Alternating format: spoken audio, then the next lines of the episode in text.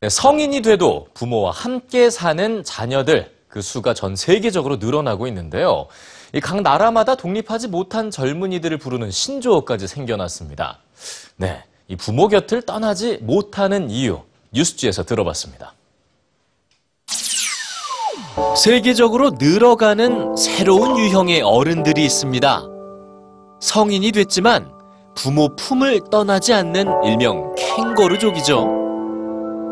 최근 연구에 따르면 요즘 세대의 대학생들은 과거 세대에 비해 어른이 된다는 사실에 더 큰 두려움과 불안을 느끼고 있었습니다. 미국의 인구 통계를 분석한 결과 2014년 기준 사회초년생이 부모와 함께 사는 비율 또한 역대 최대치를 기록했는데요. 유럽도 마찬가지입니다.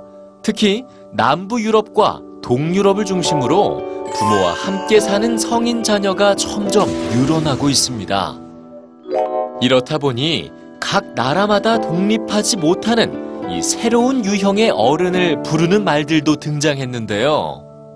부모에게 경제적 지원을 요구하는 소송이 연간 8천 건에 달한다는 이탈리아에선 큰 악이라는 뜻의 밤보치오니라는 말이 생겨났고요. 영국에선 부모의 퇴직 연금을 갉아먹는 자녀라는 뜻을 담은 키커스. 30세 미만 청년 80%가 부모와 함께 산다는 스페인에선 공부도 안 하고 일도 안 한다며 미니스라고 부른다는데요.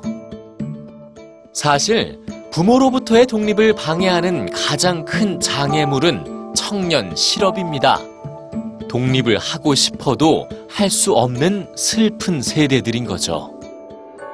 그런데 한편에선 자식을 잘못 키운 탓이라는 반성도 나오고 있습니다. 원인 제공자가 바로 부모라는 거죠.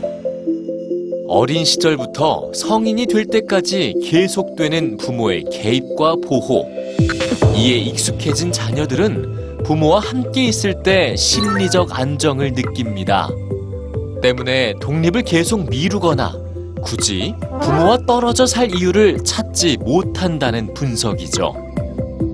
최근 연구에 따르면 부모가 간섭과 통제를 할 때마다 자녀들은 너는 부족한 사람이다 라는 메시지를 받는다고 하는군요. 바꿔 말하면 너는 부족한 사람이니 늘 부모가 필요하다는 메시지겠죠. 독립하지 못하는 자녀. 물론 경제적인 이유가 가장 큽니다. 하지만 자발적인 캥거루족 뒤엔 자녀가 진짜 어른으로 성장하는 것을 방해해온 부모가 있었던 건 아닐까요?